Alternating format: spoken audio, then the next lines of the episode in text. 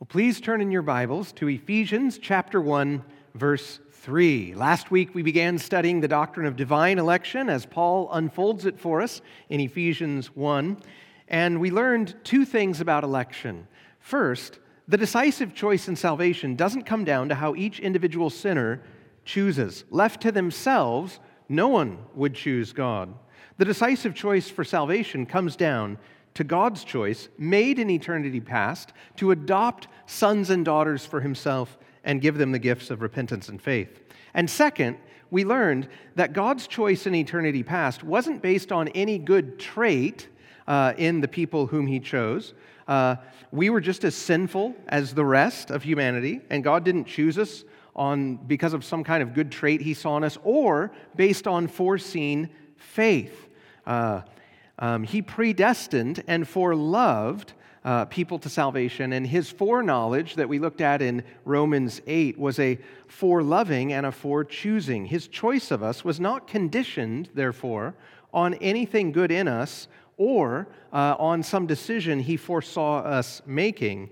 So, in a sense, we could say his selection was unconditional. At least it was unconditional based on what he saw in us. Now, there's one more feature of election that Paul unfolds for us in Ephesians 1, verses 3 through 6, but I'm not going to preach it today. I'll get to it next Sunday. And the reason why is because what I want to do today is answer some questions that this doctrine of election brings up in every thinking Christian's mind. For example, on what basis did God choose those whom he chose? If the reason is in him and it's not because he saw something good in us or foresaw us practicing faith, uh, then what was it in him that led him to make the choice he made?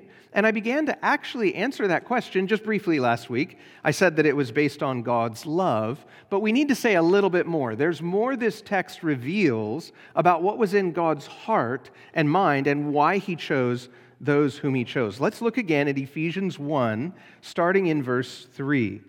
Blessed be the God and Father of our Lord Jesus Christ, who has blessed us with every spiritual blessing in the heavenly places in Christ, just as he chose us in him before the foundation of the world now, if you stop there, and if you can take Paul at face value and believe that God chose people unto salvation before the foundation of the world, one of the obvious questions it raises is well, why did God choose those whom he chose?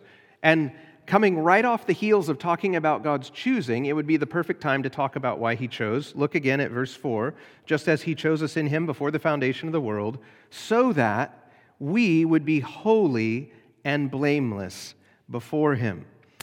Paul could have answered the why question there, but instead of explaining the why question, he explains the for what purpose. What was God's long term goal in selecting those he selected? Well, in verse 4, it's so that they would become holy and blameless before him. Look at verse 5.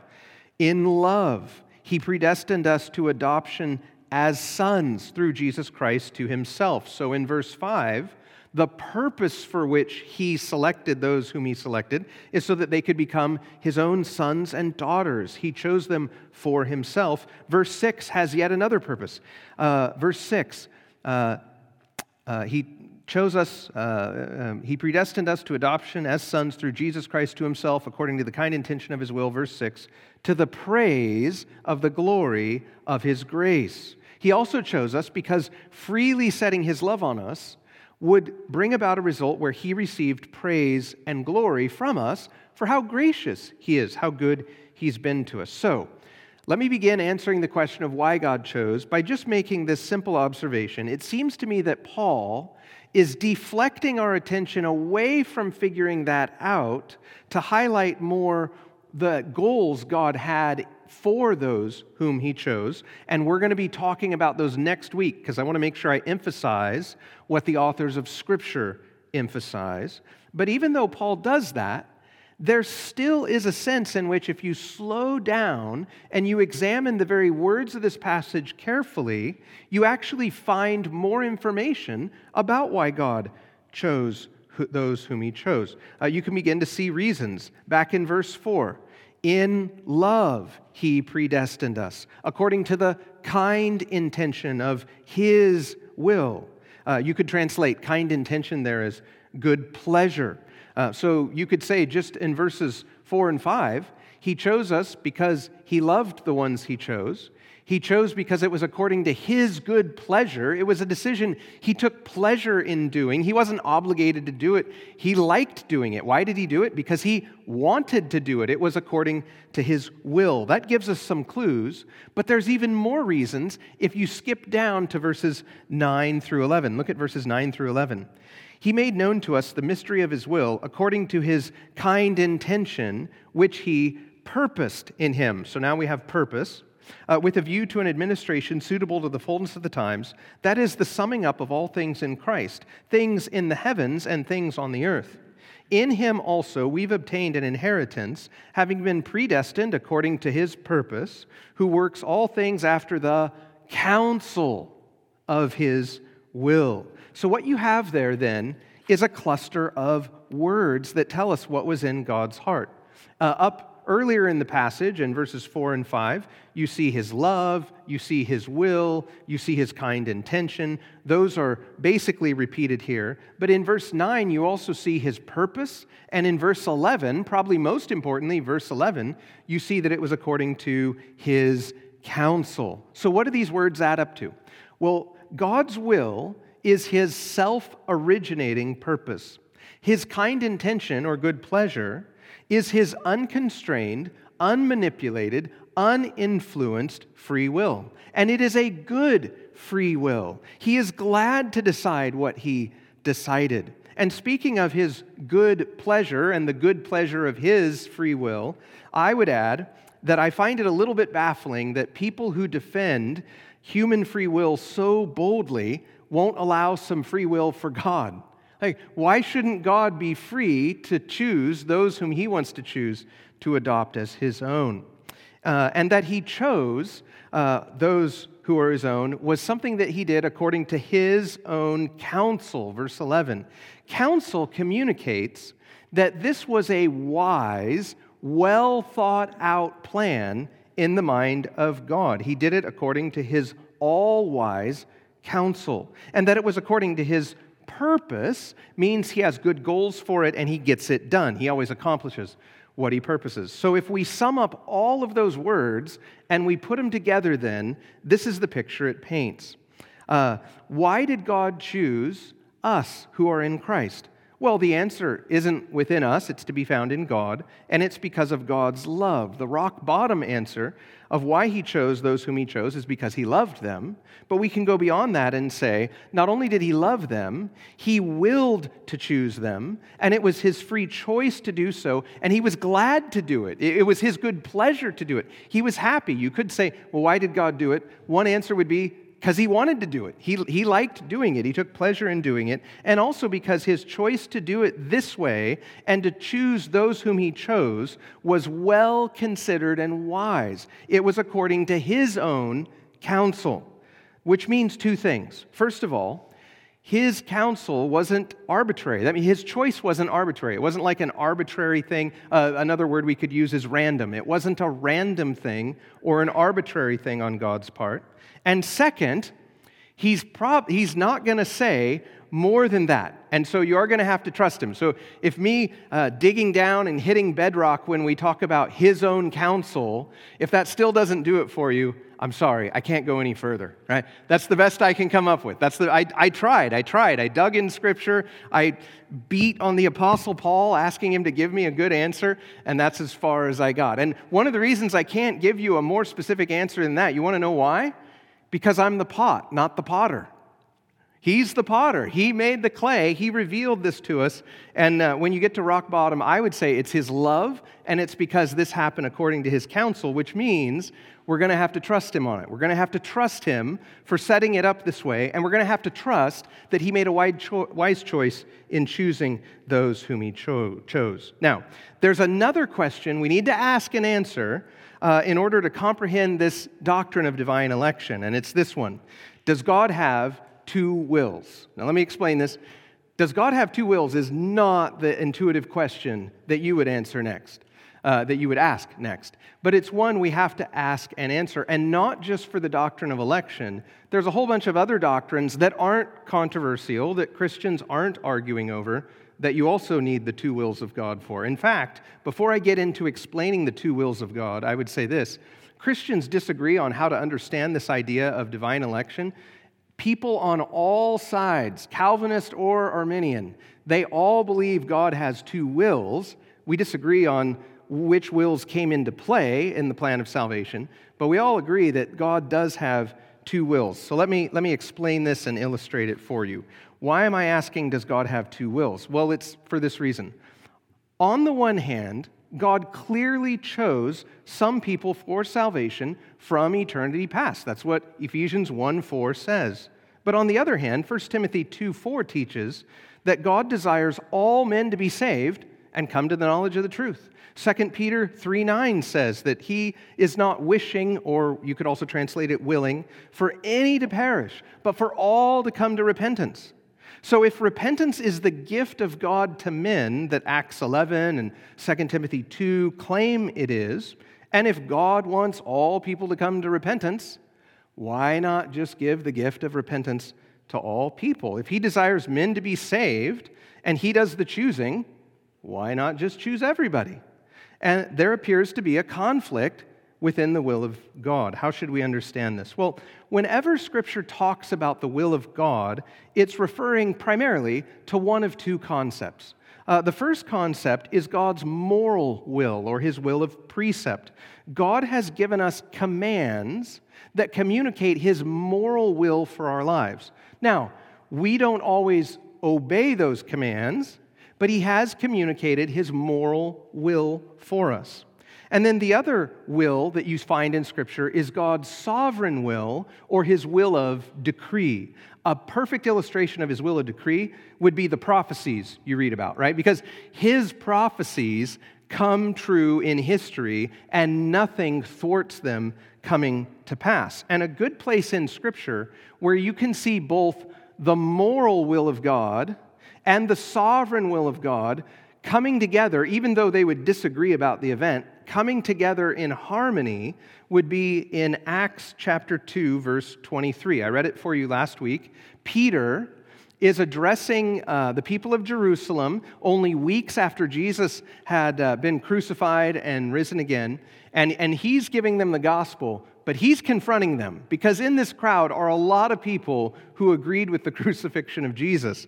And he basically says to them, This man, Jesus, delivered over by the predetermined plan and foreknowledge of God, y'all nailed to a cross by the hands of godless men and put him to death.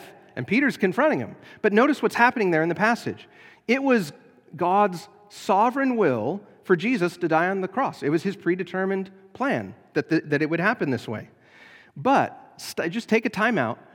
But what would God's moral will say about what happened on the cross? God's moral will would call it murder.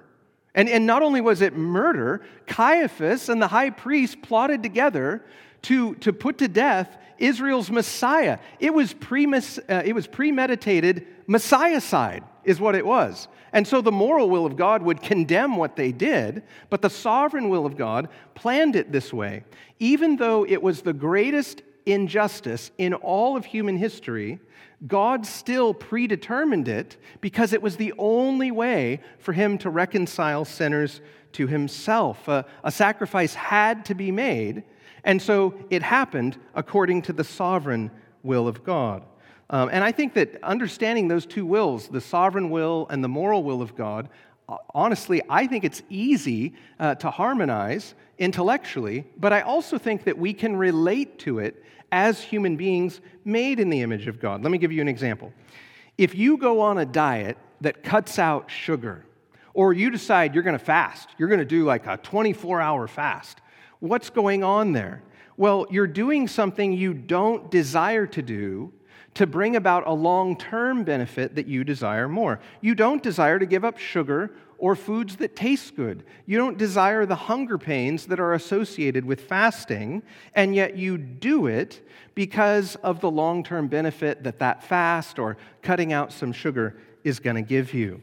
Where, does, where this all relates to divine election, then, is that Christians, all Christians on every side of the debate, are in agreement that God desires all people to be saved. That's obvious. We can also all agree that there are two wills of God. We see that in play. What we disagree on is what the other desire in God is that adds up to not all being saved. Some Christians say that the desire in God that is greater than his desire for all to be saved is that he wants to protect everyone's free will. He wouldn't ever make a choice for people because he wants the choice to reconcile with him to be their own choice. Now, there's a functional problem with that and a theological problem. We saw last week the functional problem is that if God left people to their own free will, they would never reconcile to him. No one left to their own free will seeks God. Romans chapter 3. The sinful nature has so corrupted the human heart that no one is able to choose God. John 6. The very choice is repulsive to them. So if anybody is going to be saved, God has to intervene directly and give them new hearts. The theological problem with understanding salvation that way is that it makes the free will of mankind the focal point of the drama of redemption. But the Bible doesn't teach that the free will of mankind is the focal point of the drama. The greater desire in God's heart is to make his glory known. That's what Romans 9:23 teaches. I'm not going to go there, but you can read it for yourself. Romans actually we're going to read it a little bit later. Romans 9:23 teaches that the other desire going on in God's heart is for him to glorify himself. And we'll see in just a few minutes uh, how he's going to glorify himself in that way. So, God the Father created the plan of redemption to work in this way for his own glory. Now, with that understanding of the two wills of God in place, we're better prepared to answer some more questions. The first of which is this Well, if God actively chose some people for heaven, and, and they were passively chosen, does that mean that he actively chose some people for hell? Well, the answer to that question is a profound no, but let me walk you through it, okay? Um, why, and let me use this as an illustration. Why is it that I believe in the doctrine of election as I'm explaining, explaining it to you now? Why is it that I believe this way? Is it because there's a tension between the sovereignty of God and the free will and, and responsible will of man when it comes to salvation. There's a, they're in tension. And I decided I didn't like the intellectual tension, so I chose the sovereignty of God. Uh, I chose to highlight that, to, to front end that, and I'm allowing the sovereignty of God to just steamroll over human free will. Is that what got me to the position I take now? No, absolutely not. The reason I came to the position I came to now is because when I read Romans 3, I, I don't see anybody seeking God on their own, but also because I couldn't get around words like predestined, meaning my destiny for heaven was chosen for me before I was even born. Uh, I couldn't get around uh, words like predestined, chosen, elect, foreloved. Um, I couldn't get around those. And that's why I came to the position I've come to that, I, that I'm preaching now.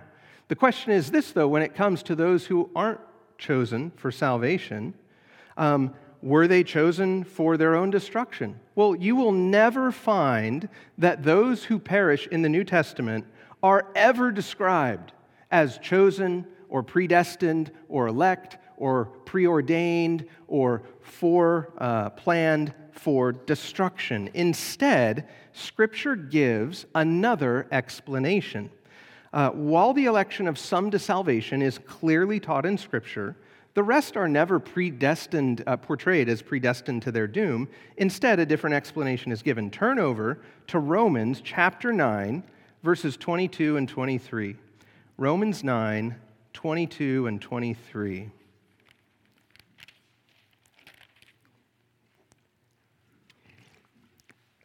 Uh, these verses are in the middle of a paragraph, actually, the middle of a whole chapter, where Paul is dealing with the doctrine of election in, in greater detail. And he says in verse 22 of Romans 9 What if God, although willing to demonstrate his wrath and make his power known, endured with much patience vessels of wrath prepared for destruction? And he did so to make known the riches of his glory upon vessels of mercy, which he prepared beforehand for glory. Um, what you have here, clearly in verse 23, are people who are elect and prepared by God for glory. And there's a, a, contrast between them, verse 23, and those who go to destruction, verse 22. And it raises the question well, if God prepared the people ahead of time for glory in verse 23, then when he uses the word prepared at the end of verse 22 for those who are destroyed, does that also mean he was preparing them for that? And the answer is no. Let me explain why, though. Let, us talk about this. Uh, because uh, you could read verse 22 as God preparing people for destruction to show off his power. So let me, let me deal with those two issues his power and how they become prepared for destruction. God's power, originally displayed in creation, his raw power will be put on display again when he judges those who've rejected him and when he casts fallen angels into the lake of fire. He will put his power on display again in judgment. But the Greek word we translate as prepared into verse 22 is in the reflexive voice. Uh, it's, in other words, it's passive, which means that God is not the subject doing the preparing. Uh, when we say something is reflexive, what it means is I'm doing an action, but I'm doing it to myself, right? I, I do something actively, but then passively, what I've done actively comes back on me. I'm, I'm doing something to myself. That's the idea. And John MacArthur explains it this way in his commentary on Romans 9 22.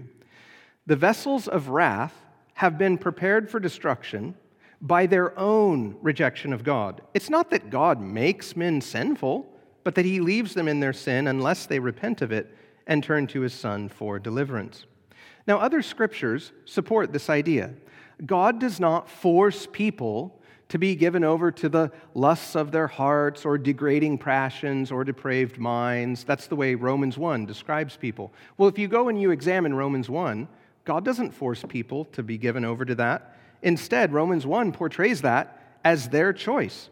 And after years of patiently calling people back, God finally allows people to go their own way. He, he quits striving with them and attempting to restrain them from their own self destructive, self defeating desires, and he lets them go their own way. Another passage, uh, we don't have time for this because I know I'm trying to pack too much in one sermon, but if you go over to the end of Proverbs chapter 1, uh, there's a passage that makes us slightly uncomfortable. In Proverbs 1, at the end of the chapter, God is portrayed, he's personified as wisdom calling out in the streets, and he's promising that all who come to him can learn wisdom.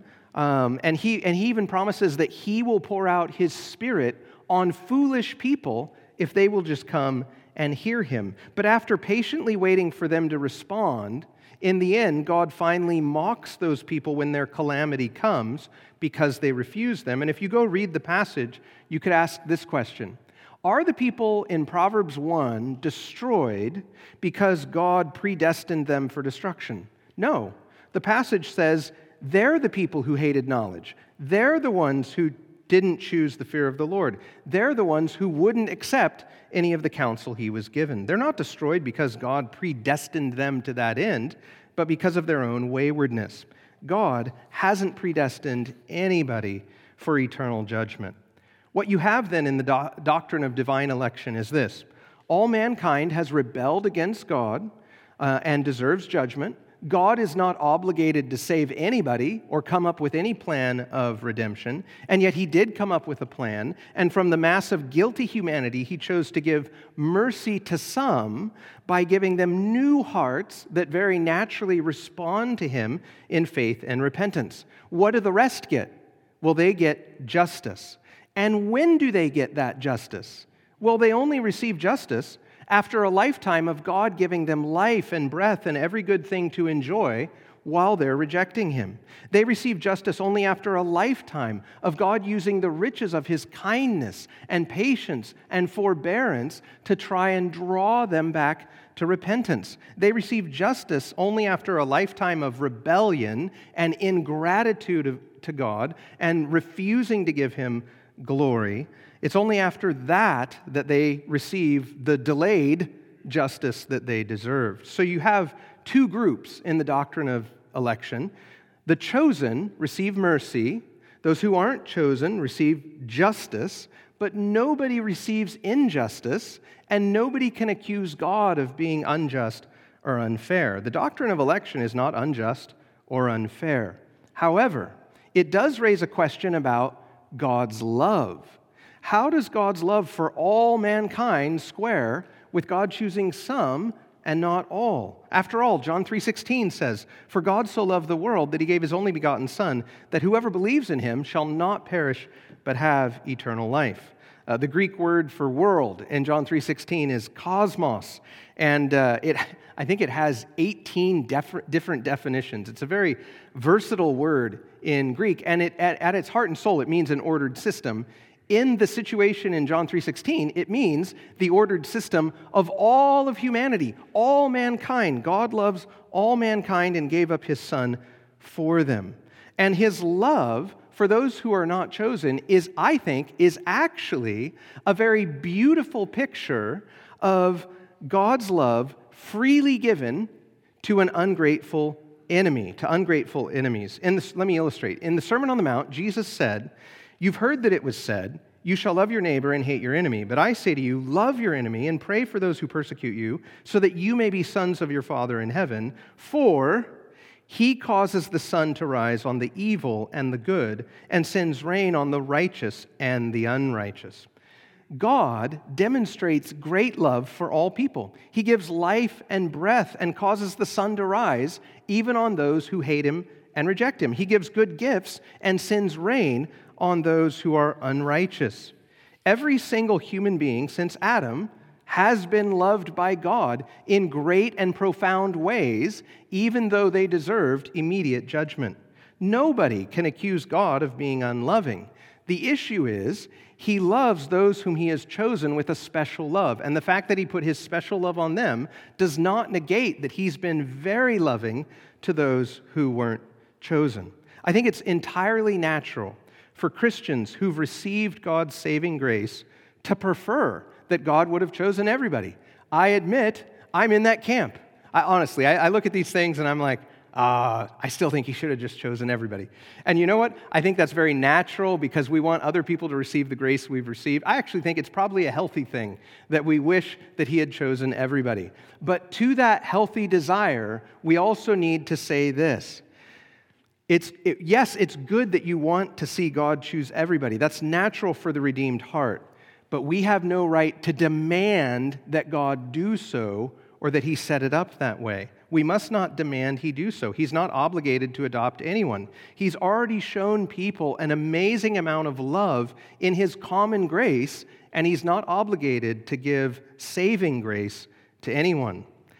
Uh, if God was not pleased to choose all, we have to submit to his holy, wise, and just decision.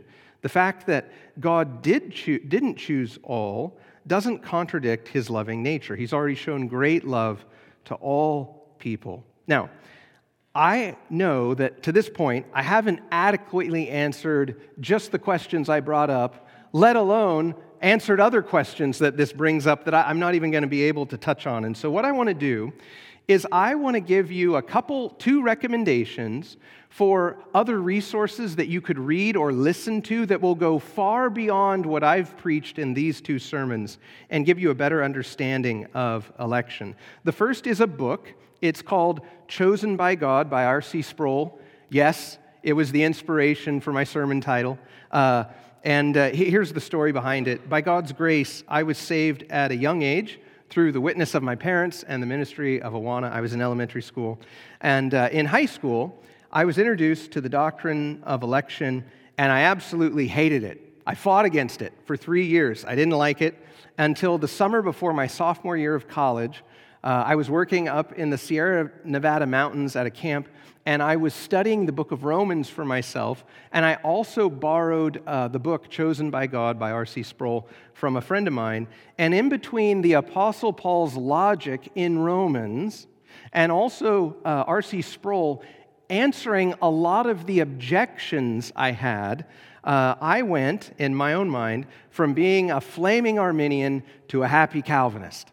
Uh, I, I, I, became happy and contented with the doctrines of grace. And chosen by God answers the questions I've tried to answer here at greater length and answers a number of other ones I haven't addressed. And uh, we have, I think, a couple copies left out in the foyer.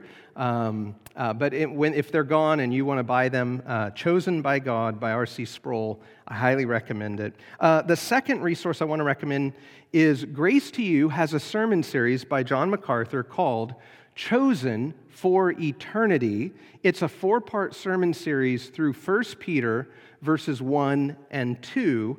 And uh, you know John MacArthur. He cross references to everywhere in Scripture and goes more in depth than I go. And, and he'll actually cover some features of election that I'm not even going to cover in this three part series. And uh, I commend that series to you. It's an excellent, excellent series for understanding this.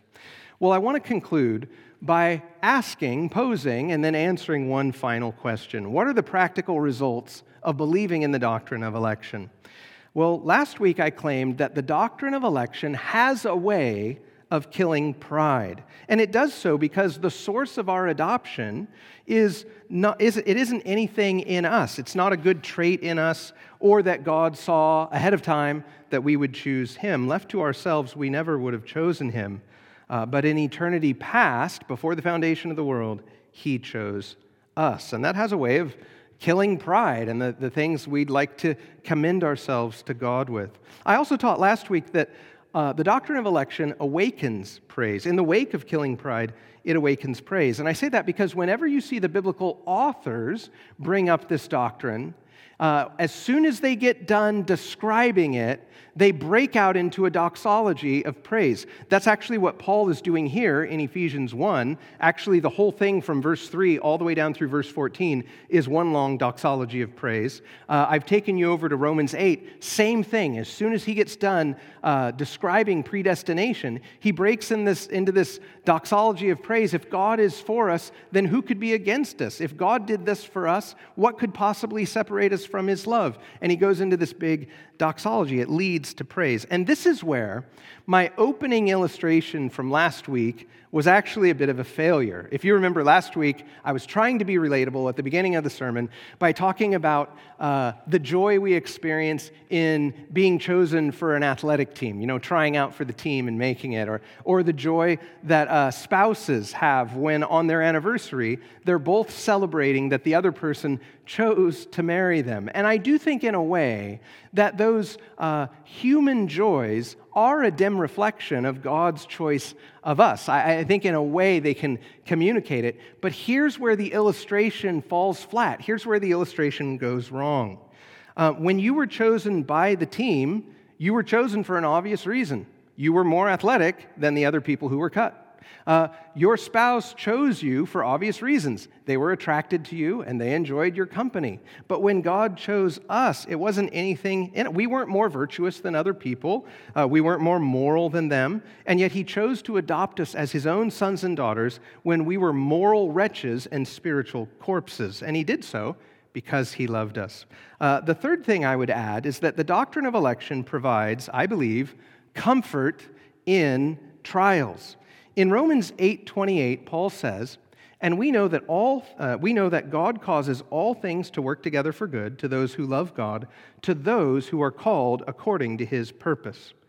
But how do we know that? Right? Paul says that, but how do we know that? What proof will Paul give us? Well, he says in verse 29, we know that God will do this for us because, verse 29, those whom he's foreloved, he's predestined to become conformed to the image of his son, so that he would be the firstborn among many brethren. And these whom he's predestined, he also called. And these whom he's called, he's also justified. And these whom he's justified, he also glorified. Now, I love those verses. I actually, we went to them last week. I read them last week, and they teach us about what the English reformers and the English Puritans called the golden chain of salvation. Each link linking together to excuse me, to form an unbreakable chain of God's love for us. But what I want to point out to you about verses 29 and 30, which are all about predestination, what I want to point out to you about them is that Paul didn't just decide, hey, I should probably teach them about this doctrine. He brings up the whole idea of predestination to assure his readers that God really will work all things together for our good because those trials fit into God's larger plan for us, a plan that cannot be stopped. So what, what happened is this God's love for you started way back in eternity past when He chose you to be a son or daughter. His love for you then sweeps through create, the creation of the world, sending His Son, your salvation, the day you believed. It sweeps into eternity future where God will glorify you and make you reflect perfectly the moral image of His Son, Jesus Christ. And because of that, you can rest assured that whatever happens to you, God will weave it together for good. God has already acted for your good, and He'll never fail to do you good, no matter what your circumstances look like. Uh, a good illustration in this might be Deuteronomy 8. Uh, in Deuteronomy 8, Moses, speaking of God's love for Israel, says this God led you through the great and terrible wilderness with its fiery serpents and scorpions and thirsty ground where there was no water. He brought water for you out of the rock of flint. In the wilderness, he fed you manna, which your fathers did not know, in order that he might humble you and test you. So, if you're in Christ, God chose you just as he chose the nation of Israel. And just like the nation of Israel, we need to admit we all need some humbling, we all need some testing. But that isn't all Moses says. Let, let me read to you the last verse of that quote again. In the wilderness, he fed you manna, which your fathers did not know, that he might humble you and test you to do you good in the end. When trials come our way, it's very natural and tempting to doubt God's love for us, but God really does love you. The fact that He chose you from eternity past guarantees that He will cause everything in your life to work together for good in order to do you good in the end. There's nothing he allows into your life that can separate you from his love or stop his, the inexorable march of his plan to glorify you. And because this plan started in eternity past and marches towards your glorification in heaven, you can have hope that he will work out difficult things for good here in this life. God is really, truly committed to you. He made a choice for you in eternity past. He chose you to be His. And His eternal commitment to you can give you comfort in the middle of your own trials. Let's pray.